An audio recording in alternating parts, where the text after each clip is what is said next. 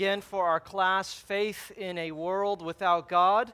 Uh, we began last week's session by talking about the fact that everybody sees reality through a lens of a worldview. Everyone locates themselves in a broader storyline uh, that seeks to explain life. And for Christians, our individual stories are meaningful in the context of Scripture's storyline. It's the Bible who tells us who God is, who we are, why we're here, what our problem is, and, and what God has provided for us in Christ. And so we spent some time last week discussing the reliability of the Bible and, and the reasons we have to trust it as God's Word. But as we've seen, the worldview of naturalism removes God from the picture. It presents to us a world without God and it locates humanity in the natural world and in an uncreated, purposeless universe. Right? Christianity is a, a story of creation, fall, and redemption, but naturalism cuts off those first two chapters, right? It, it removes creation and it has no doctrine of the fall, but then it leaves itself without any resources to explain why life feels the way it does. It's unable to tell us why things go wrong or even what it would mean for them to be right. And so ultimately, it fails to provide any redemptive purpose to our existence. Now, the problem is uh, that's not how naturalists tend to see their own worldview. They don't tend to live consistently with the views they claim to hold. Uh, in fact, they leave their worldview behind when they argue against God's existence. Now, there's actually a theological reason behind this because Romans 1 tells us that everyone truly in their heart of hearts knows that God exists because they're made in his image, even though they suppress the truth. Uh, but sometimes, you know, the, the beach ball that's been pushed under the water can't help but pop up uh, every once in a while. And this happens, as we'll see, in the category of objections we'll consider this morning, which have to do with God and evil. Right, the problem of evil has always been a challenge to theistic belief? How can a good and loving God allow so much pain and suffering to exist in this world? You know, how can you believe in God uh, when there are tsunamis and earthquakes, brain cancer and HIV, terrorism and sex trafficking? And so we'll spend some time thinking through what the reality of evil implies about the existence of God. Uh, but now, among the new atheists in particular, there's also the specific claim that God of the Bible is himself evil. Not, not just that evil in the world poses a problem for God's existence, but that God himself is a moral monster.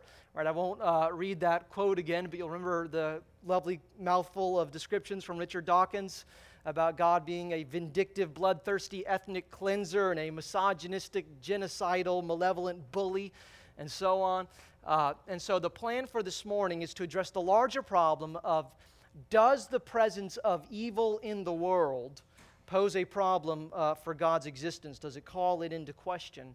And then we'll look at the specific issue posed by apparently immoral commandments. In other words, uh, does the God of the Bible do and command things that are evil? And, and the specific claims we'll consider are that the Bible promotes slavery and that God commanded the genocide of Israel's enemies. All right, so first, the problem of evil. Of course, evil is much more than just a logical, deductive argument, it is a real experience that confronts us and that begs for explanation.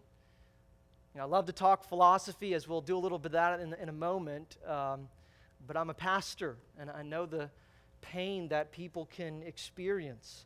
And so evil must be taken seriously, and it resists quick and easy answers.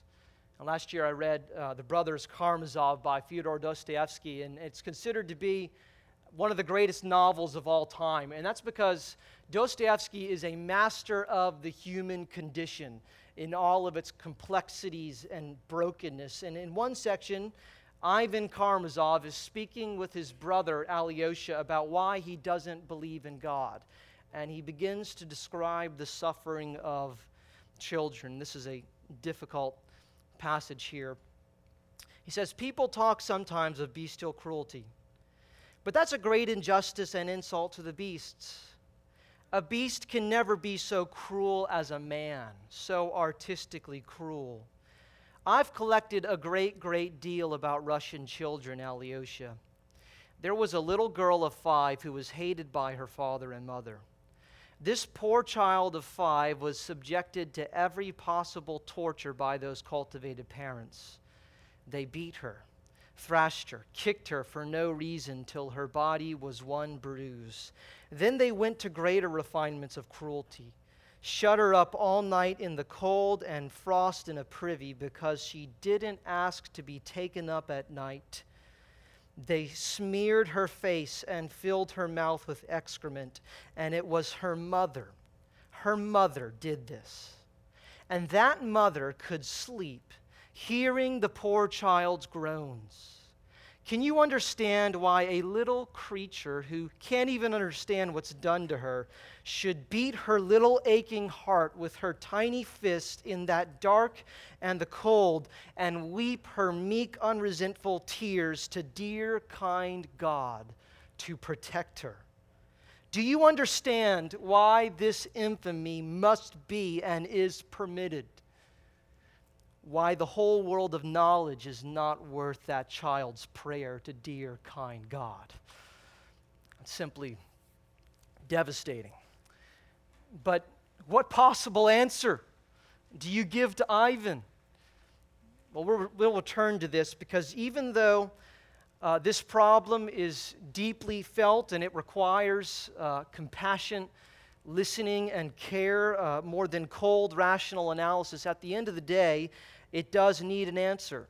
And the problem of evil has been formulated as a logical argument in an attempt to disprove God's existence.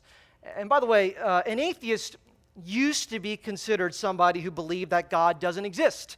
And maybe that's news to you. What do you mean, used to? Isn't that what an atheist is today? But the, the new atheists have softened the claim to someone who's not convinced that God exists on the evidence. It's common today for people to define atheism as just a, a lack of belief in God. In other words, uh, atheists don't really have to prove anything, they just happen to lack a belief in the existence of God. But if that's what makes an atheist, then rocks, small kittens, and gluten free pizza are all atheists because they also, I believe, lack a belief in God. Uh, but atheism is really the truth claim that there is no God. Uh, they've changed the language in order to lower the burden of proof. But the older atheists thought that they could prove that God doesn't exist. And one of the most powerful arguments they used was the problem of evil. And how do you prove that God doesn't exist?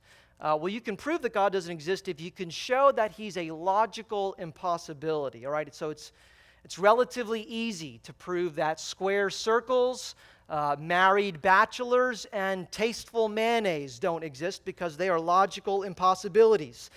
And so the argument from evil is the idea, it's that the idea of an omnipotent, omniscient, and good God is incoherent given the reality of evil in the world. It, it attempts to show that there is a logical incompatibility between the existence of God and the existence of evil. And the 18th century skeptic David Hume stated it like this He said, Is God willing to prevent evil but not able? Then he is impotent. Is he able but not willing? Then he is malevolent. Is he both able and willing? Whence then is evil?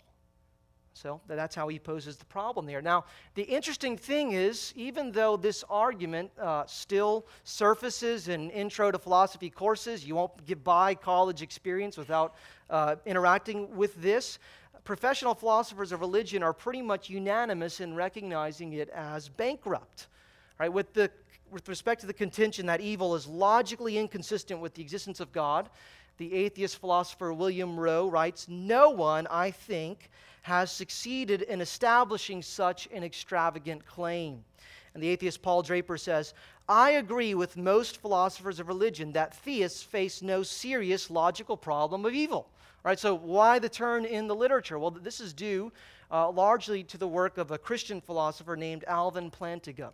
And Plantinga points out that there's, there's actually no explicit contradiction between these two claims, right? God is omniscient, omnipotent, and good, and evil exists, right? You can look at those statements all day long, but they're not formally contradictory even if people tend to have a, an intuitive sense that they're held in tension. But we can also demonstrate these concepts are not contradictory by adding an additional premise. Three, God has morally sufficient reasons for evil's present existence. If that third uh, sentence is true, then all contradiction vanishes. Of course, that's not just some response we made up for the occasion because we were so clever, right? That, that's a biblical teaching.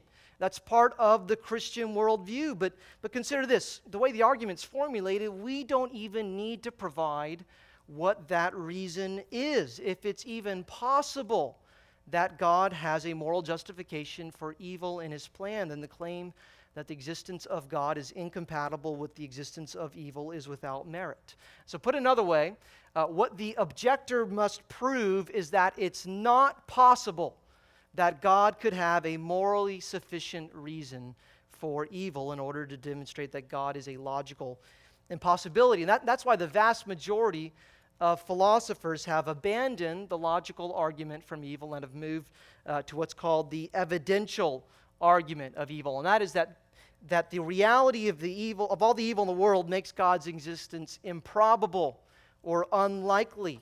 Now, it's not just any kind of evil that's necessary to make this claim, but what's called gratuitous evil, unnecessary evil, evil that serves no redemptive purpose and has no moral justification. The mounting up of all these senseless evils in the world, it said, while not conclusively demonstrating uh, that there is no God, certainly calls his character into question if not his existence altogether. But the problem with this, again, is how would somebody be in the position of knowing that there is no morally good purpose for any particular instance of pain and suffering? Right? Given our finitely limited understanding and perspective, why assume that we would be able to take two looks at an event and conclude and instantly recognize uh, whether or not any evil could come from it. I mean, any good could come from it. In fact, we might agree with Ivan Karamazov that we see nothing good in the suffering of a little girl, but because we cannot see it, can we conclude that it is impossible for God to see it? But the key problem for the argument from evil in either form is that the atheist the one who's arguing that against the existence of God must assume that evil exists. And to do so, uh, they must have feet firmly planted in midair. Because this is, uh, you know, if atheism is true, there really is no such thing as evil.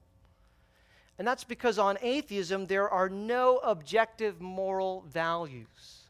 And by objective, what we mean is true whether or not anyone else ever held to them. In other words, even if everybody believed that rape is okay, it would still be wrong, right? That, that's what we mean by objective. But in an atheistic world, what basis is there for universally binding laws about what's right or wrong? Now, ironically, Dawkins admits this. He says that our sense of morality is just the, it's a subjective disposition that's resulted from random evolution an interview with the radio host Justin Brierley, he's asked, When you make a value judgment, don't you immediately step yourself outside of this evolutionary process and say that the reason this is good is that's good? Dawkins, my value judgment itself could come from my evolutionary past. Brierley, so therefore it's just as random, in a sense, as any product of evolution. Ultimately, your belief that rape is wrong is as arbitrary as the fact that we've evolved five fingers rather than six. Dawkins, you could say that, yeah. And so the atheist philosopher Michael Ruse describes morality as, as a collective illusion. And he says, whatever revulsion uh, we experience about things like human trafficking or the torturing of little children, it's just an evolutionary adaptation, like the gag reflex. In other words, just as you developed a gag reflex to keep you from choking, you've developed a moral revulsion to these events. Uh, now, let's, you know, we believe these are just particularly grumpy individuals. Uh, these conclusions are perfectly consistent with the worldview of naturalism.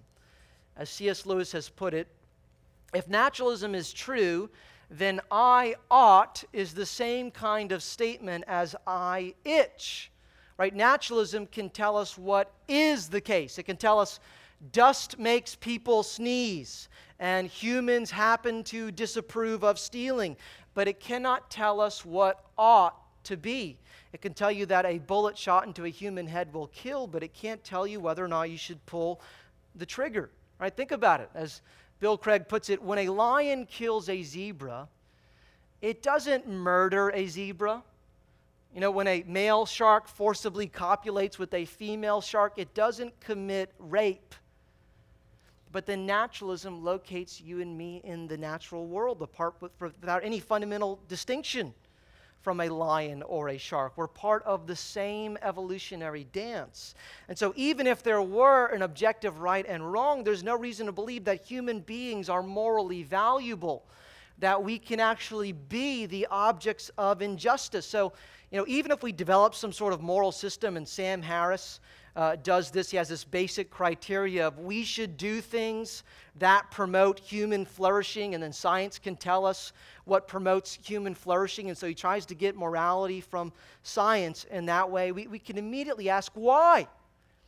Why is human flourishing a good thing?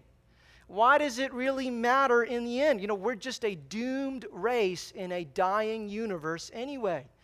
This is how Bill Nye, the science guy, gives us a warm and fuzzy picture of our existence. He says, I'm insignificant. I am just another speck of sand. And the earth, really, in the cosmic scheme of things, is another speck. And the sun, an unremarkable star. And the galaxy is a speck. I'm a speck on a speck, orbiting a speck, among other specks, among still other specks, in the middle of specklessness. I suck. Uh, well, Bill Nye's self esteem issues aside, it, it doesn't really make much sense to talk about the right or wrong way to treat a speck, right? In fact, on atheism, it really makes no difference whether we ever existed. And 20th century existentialist culture uh, was trying to grapple with this idea, and Samuel Beckett had a play titled Waiting for Godot, and in it, uh, two men carry on this trivial conversation, waiting for a third guy to arrive who never does by the end of the play. And, and Beckett is saying that our lives are like that. We're just killing time while we're waiting for something that will never come. And he, he wrote another play where the, the curtain opens to reveal a stage that was littered with junk and for 30 long seconds, the audience just sits and stares at that junk. And then the curtain closes, and that's the end of the play. I think I would want my money back, right? But if there's no God and no immortality, then that's what your life is. 30 seconds of nothing while spinning on a rock in a vast and immeasurable space, a tiny vapor of time among billions of years while the universe heads toward its destruction. To talk about right and wrong, justice and injustice, or even the supposed noble pursuit of truth at all costs is utterly meaningless in such a view of the world. You, you know, to seek human flourishing, or even to try to save the planet from global warming is like rearranging the deck furniture on the Titanic just before it sinks. On atheism, there are no objective moral values, and neither are there objective moral duties. Even if there were a right and a wrong, to whom would we be accountable? What duty would there be to follow what is good? Why not just be bad? You know, uh, ironically, Ivan tells his brother Alyosha elsewhere in the novel that if there is no God, then all things are permitted. And so that's all he can say at the end of the day to that little girl. And atheist ethicists agree. Richard Taylor writes the concept of moral obligation is unintelligible apart from the idea of God. The words remain, but their meaning is gone. And so, surely, you know, there, there might be a social expectation to act morally, but there's also a social expectation not to wear socks with sandals. Being immoral becomes no more significant than being unfashionable. You know, it may not get you far in life to live like a jerk, but if it benefits you and you can get away with it, why not? But of course, something inside of us tells us that this isn't true. Some things really are wrong. Objectively and universally, racism is wrong. Child abuse is wrong. Sex trafficking is wrong. We, we know in our hearts that objective moral laws do exist because we're made in the image of God. And that's why even atheists can't help but make moral judgments about things. The suppressed beach ball of God's moral universe pops out of the water. You see, the problem of evil is actually a self defeating argument because in asserting that evil exists, it must falsify atheism, it must sit on God's lap in order to slap him in the face. And so, far from being an argument against his existence, the category of evil must presuppose God's existence. And C.S. Lewis puts it this way He says, My argument against God was that the universe seemed so cruel and unjust. But how had I got this idea of just and unjust? A man does not call a line crooked unless he has some idea of a straight line. What was I comparing this universe with when I called it unjust? Well, he was comparing it with the nature and, ca- and character of God, which all people know because they're made in his image. So Christianity takes evil seriously. It has an explanation for evil, both its origins in the fall and its continuing presence due to sin and it reveals the goodness of God in contrast to the evil that grieves him. And, and it teaches that God has a wise purpose for evil's present existence and that he will remove all evil in the end. He will judge it in the end. There is a resolution to the Christian storyline in which every wrong is made right and every sad thing becomes untrue. And so Christians are not in a position of being able to claim that they know the reason behind any particular instance of suffering. You know, we don't want to become like Job's friends and offer our simplistic explanations for someone's pain. Uh, we don't want to pretend like the relationship between evil and God's loving designs is always without mystery. But what we do is we direct people toward the character of God who can be trusted and the truth He's revealed. And Christianity has a solution to the problem of evil where it matters most, which is personal evil. Evil is not just something out there, right? It, it's inside of all of us. And we know this in our, in our moments of sanity and honesty. We know we don't measure up. We're the problem here, right? That, that it said that G.K. Chesterton responded to the London Times question that they posed to a few different authors uh, asking, What's wrong with the world? And this was the essay that he submitted Dear Sir, I am. End of paper. Uh, uh, we are the problem of evil. And the ultimate solution to the problem of evil inside of us is the gospel. In the person of Jesus Christ, God has entered our world of suffering and taken our evil upon himself. Jesus, the innocent one who did nothing wrong, received our wrongs so that we could be forgiven. I've, I've heard it said, you know, R.C. Sproul, I think, has said that. Uh, what about all the innocent people in the world who suffer? And he says, there's only ever one person who did that, and he did it voluntarily. My wife had the privilege of meeting the Holocaust survivor, Elie Wiesel. And in his book, Night, there's this gripping account of when the SS hanged a young boy uh, while the rest of the camp had to watch. And he was hanged along with two other men who died quickly, but his throes lasted for half an hour. And Wiesel said that someone behind him asked, Where is God now? And he said, I heard a voice inside of me answer, Where is he? He's here. He's hanging on the gallows. I think that Wiesel meant that this senseless suffering represented the death of God, but I'm not sure he realized how true his statement was. God was there, hanging on the gallows in Christ. He has experienced every pain. Right? In, in the words of Jurgen Moltmann, he is the crucified God. He, he knows our suffering and he has suffered for our sin. And so we can trust him, believe in him, and receive the solution to our deepest problem. Well, the new atheists have moved the emphasis away from the matter of evil in the world to the evil of religion and God Himself. Religion is said to poison everything and to be the source of all that is wrong with the world. Uh, God, as presented in Scripture, is a moral monster who commands people to do reprehensible things.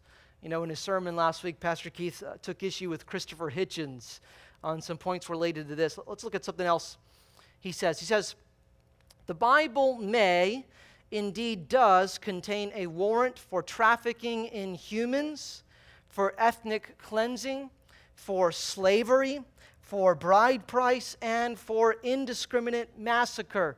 But we are not bound by any of it because it was put together by crude, uncultured human animals.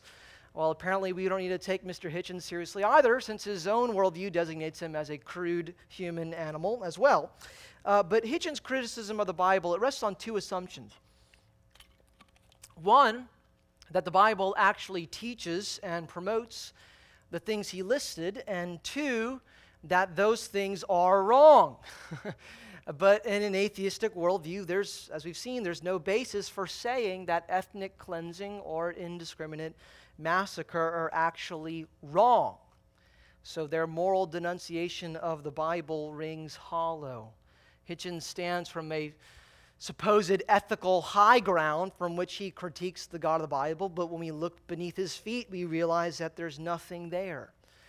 But is his assessment of the Bible on these things accurate? Well, let's take a look at two of the claims here. First, that God commanded genocide. And what's being alluded to here is Israel's conquest of the land of Canaan and God's commandment to drive out the enemy nations, sometimes with the language of utterly destroying them and leaving no one alive, right? So this is stated strongly in Deuteronomy 20, verse 16. In the cities of these people that the Lord your God is giving you for an inheritance, you shall save alive nothing that breathes but you shall devote them to complete destruction. The Hittites and the Amorites, the Canaanites and the Perizzites, the Hivites and the Jebusites, as the Lord your God commanded. So that's certainly striking language, and maybe these are the parts of the Bible that we tend to read over quickly on our way to the Psalms or the New Testament. But is this genocide? what is genocide? It's the unjust killing of an entire ethnic group. And on this definition, Israel's wars with the Canaanites don't meet any of these criteria. They weren't unjust, they weren't ethnically motivated, and the biblical text seems to indicate that they weren't applied to the entire population, but just to military and religious strongholds. And so we'll take a look at each of these. First, in the category of justice. Right? If you're going to step inside of the Christian worldview, we, have seen atheism on its own foundation uh, can't argue that God is doing something wrong here. But what about on, on Christian assumptions? Well, the, the Christian worldview is a God centered worldview. And when you step inside the biblical understanding of reality with both feet, God is the standard of justice and he always acts consistently with his own righteous nature. But this means that God is the one who informs us of what's right and wrong. We don't first start with our independent moral intuitions and then grade the God of the Bible by those criteria. In fact, our moral intuitions are themselves fallen and broken. But on Christian assumptions, what would make these commandments unjust? Well, they would be unjust if God were not God, uh, if he were taking something that didn't already belong to him, and if he were punishing people who didn't deserve it. But certain biblical con- convictions inform us that this clearly isn't the case, such as the fact that life is a gift from God. Every breath has been donated by him. The fact that we live at all is just the benefit of his goodness. And when he decides to take back that gift, he wrongs no one. Death is the wages of sin. God tells Adam and Eve, when they eat of the fruit, they will surely die. Paul writes in Romans 1:32 that we all know that God's righteous decree says that those who practice such things deserve to die. Which means that every moment that doesn't happen to us is a moment of mercy. And God is the possessor of the earth. No surface of this planet ultimately belongs to any people or nation. Everything belongs to God. And he determined to give the land of Canaan to Israel. He placed the deed in Abraham's hand 400 years prior to this, which means that the, the Canaanites are really enemy occupants in the land that rightfully belongs to Israel. And so already the idea that God can be charged with wrongdoing here falls apart. But there are additional details that should inform us about this. All right, this was about capital punishment, not ethnic cleansing. The killing of the Canaanites was not racially motivated. You won't find that idea presented anywhere in the text. As Peter likes to put it, the issue was not skin, but sin. And the Canaanite culture had become so corrupt that it warranted d- destruction. And so God accomplishes two goals at once here. He brings judgment on the Canaanites because of their wickedness, and he provides land for his people. They happen at the same time, but for distinct reasons. Okay, so we're never told that the Canaanites are killed so that Israel could have their land. They're killed because they had practices and actions that warranted capital punishment, as the statutes and the rest of the Mosaic Law make clear. In fact, God is so concerned about exact justice that he tells Abraham that he's going to let his people suffer in Egypt for 400 years while waiting for the, the full iniquity of the Amorites to be complete. And his interaction with Abraham over Sodom and Gomorrah illustrates this care. He would not destroy the city if even 10 righteous people were there. But evidently, uh, the city didn't even have 10 people who didn't participate in its wickedness. And whenever the Old Testament provides commentary on God's judgment on these nations, it's always their sins and their crimes that are in view, not their ethnicity. Deuteronomy 18, verse 9 When you come into the land that the Lord your God is giving you, you shall not learn to follow the abominable practices of those nations.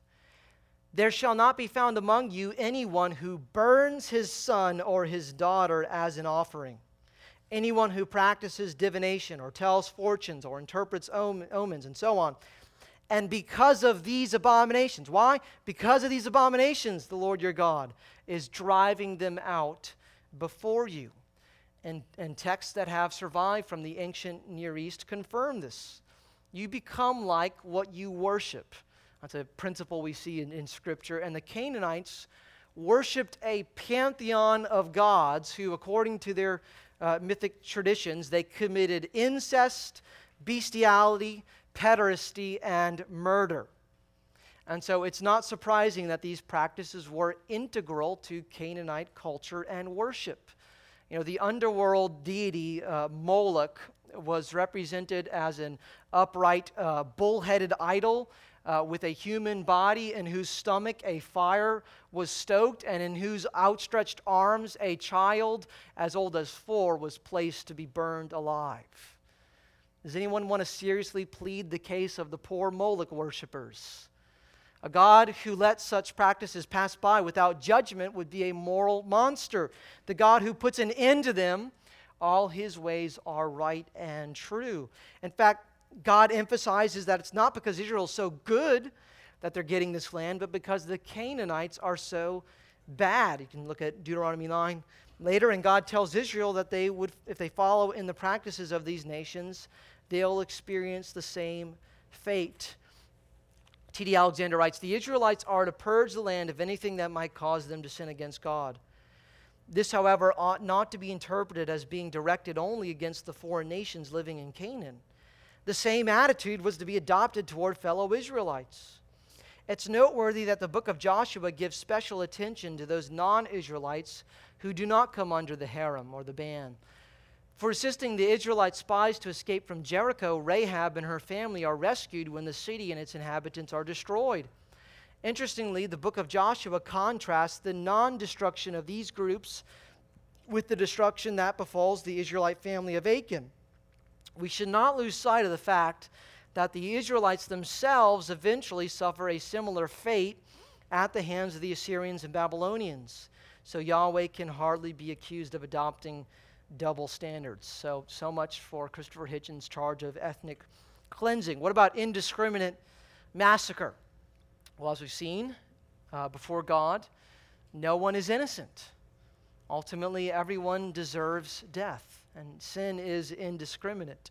But as you look at the language of these orders from the Lord, the, the primary burden seems to be driving the nations from the land and not exterminating them no matter what, right? So the language of thrusting out and dispossessing them of the land is repeated throughout these accounts. And in fact, some people uh, chose to flee before Israel because they had heard of Yahweh's reputation in the Exodus.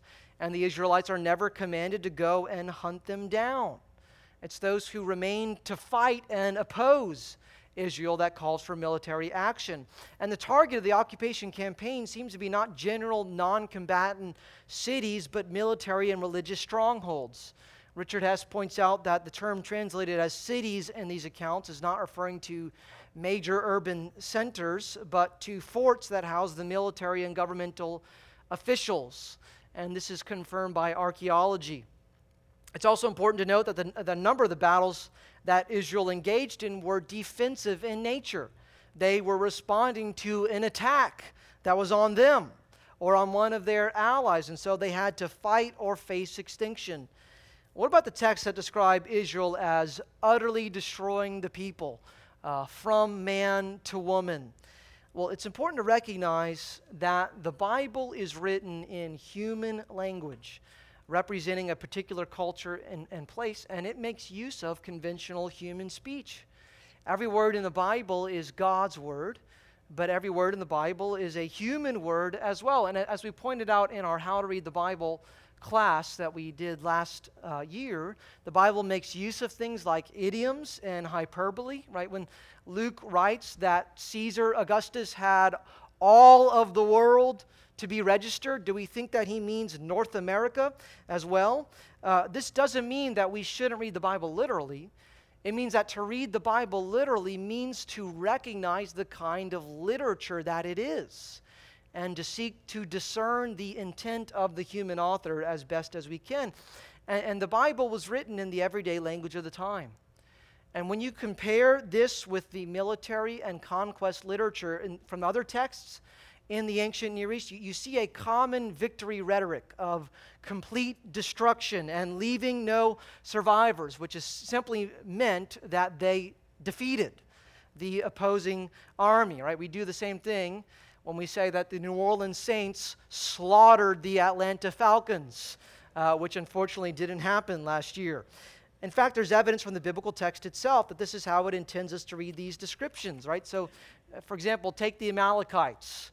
The Amalekites were a constant thorn in Israel's side since day one uh, when they opposed them after crossing the Red Sea.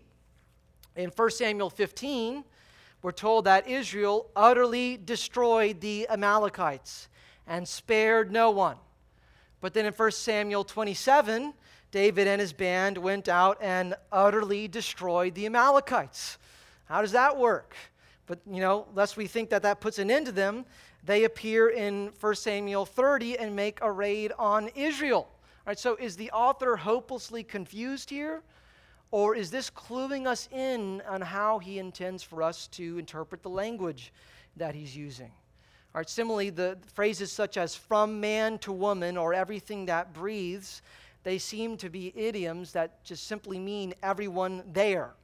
Without any specific comment on who was there. They're just stereotypical phrases for describing all the inhabitants of an area without predisposing the reader to assume anything in particular about their ages and genders. So that's all to say uh, that there's nothing about these descriptions in and of themselves that require us to conclude that women and children were the targets here. And as you look at the narratives uh, of, of the battles that are fought, the data goes in the other direction as well. So all these things collected together, I think we can, we can see that the claim that God commanded genocide of uh, an indiscriminate ethnic cleansing is simply unsupported by the text. All right, finally, what about slavery in the Bible? He says that the Bible contains a warrant for human trafficking and slavery. Well, actually, kidnapping people for the slave trade was a capital offense. Exodus 21 16. He who kidnaps a man, whether he sells him or he is found in his possession, shall surely be put to death. And that's not surprising, uh, given Israel's own experience of slavery in Egypt. But we do find texts in the Old Testament law that regulate slavery. So, what should we make of these? Well, first, there, there are a couple of distinctions to keep in mind when reading the Bible. Uh, one is that there's a difference between what the Bible reports and what the Bible promotes. You know, so sometimes people uh, read something like Lot's daughter's attempts to get pregnant by him, and then they come away criticizing the Bible as a morally crude book, as if it's presenting that story as a good thing. As, you know, this is a pattern that families should follow. It's just telling you what happened. And in fact, the narrative itself goes out of its way uh, to illustrate the depravity of the circumstances. And there's a difference between the conditions that the law addresses and what is God's moral ideal. Right? So much of the Old Testament law is case law. It starts with the formula if someone commits adultery or if an individual commits manslaughter, and then it addresses what should be done in response. But the point of those is not to say that adultery and manslaughter are just fine, right? It's, it's just addressing how the civil law should handle these situations. In fact, Jesus says that the law regulated divorce due to the people's hardness of heart, but was in no way approving of divorce. And so sometimes the law is just dealing with life in a fallen society. Now, that being said, I think we should take a closer look at, the, at what is meant by slavery in the Mosaic Law. Uh, because for most people, we read these passages and our mental association is chattel slavery in pre Civil War America. Uh, but we first need to seek to understand what the text is actually saying. Hebrew slavery in Egypt, and we were looking at this as we are studying through Exodus on Sunday mornings, right? It was involuntary, it was racially based, and there was no way out of it. And that's also a fair description of most antebellum slavery as well. But slavery in Israel was voluntary, it was economically based, and it was for a limited duration. It would be more along the lines of indentured servitude in our colonial history. And so some scholars have argued that even translating the term as slaves rather than servants is misleading. Hebrew slaves were more like contracted live in employees. All right, poverty, uh, like it, it is today, in many places, was a life threatening condition in the ancient world. And if somebody found that he couldn't feed his family or pay off his debts, he could sell himself into slavery and live off of somebody else's land and provision while working for his master for a period of time. And his contract could then be paid off by a family member if they found the, the means to do that, or he would simply complete the remaining years of his contract. Look at how it's stated in Leviticus 25, verse 47. If a stranger or sojourner with you becomes rich, and your brother beside him becomes poor, and sells himself to the stranger or sojourner with you, or to a member of the stranger's clan, then after he is sold, he may be redeemed. One of his brothers may redeem him or his uncle or his cousin may redeem him, or a close relative from his clan may redeem him, or if he grows rich, he may redeem himself. And, and slaves served as debt servants for six years. If they could pay off their debt sooner, they could purchase their freedom. But in any case, the law stipulated in Leviticus 29 that every seventh year they would be released and all debts would be forgiven. And when he was freed he, from his servant obligations, he had the status of full citizenship. Now, this might not be an ideal work arrangement. I don't know how many of us are signing up for this today, but, but is the Old Testament law doing something immoral by seeking to set some parameters for this practice in a way that would be just for the people involved. In fact, a good deal of Mosaic legislation sought to prevent debt servitude from happening. Special provisions were made for the poor, such as opportunities to glean from the fields or to freely pick fruit that was supposed to be left behind for them after the harvest, right? That was a law in Israel. Don't pick everything from the land and hoard it for yourself. Leave food behind. Let the poor come and gather it in so that they may freely eat. And, and there are many other texts that we probably should address related to this. I don't have the time uh, to do that. You can check the recommended resource in your notes if you want to see those discussed. What about slavery in the New Testament? Well, unlike the Old Testament context, Greco Roman slavery was a form of chattel slavery. And, and, while the experience was varied, the conditions for some slaves were downright horrible. And yet, you won't find in Jesus' teaching or Paul's writings uh, a, a call for a revolution to end slavery. So, is this a moral capitulation on their part? Well, imagine the conditions of the first century church. Christianity is a new movement, it's held in suspicion by both Jewish and Roman authorities. Would it really help the cause of the gospel to start distributing pamphlets calling for slaves to throw off their chains or for all masters to free their slaves? So, Paul calls for faithful service on the part of slaves and for godly treatment on the part of masters, holding them to the high standards of Christian ethics. And he tells slaves that they should seek their freedom where possible. But does Christianity need to overthrow Roman society in order to be faithful? Christianity holds that it's the gospel that transforms society and not an imposed moral revolution. As the hearts of the people are transformed, the structures of the society change as well. And that's what happened in history. That's what happened in Roman society. That's what happened in the United States. Slavery is ultimately in conflict with the gospel of freedom. And it's as people's hearts are transformed by the gospel that these conditions are no longer seen to be consistent with that. So uh, that comes to our conclusion of this morning of looking at some issues related to evil and the God of the Bible. Um, obviously, like I said last week, in order to be firm in our faith in these things, uh, we need to read the Bible. We need to know it. We need to know it more than just the, the soundbite and proof text that people say. And so you need to be reading through these passages, but ultimately you need, you need to know God, right?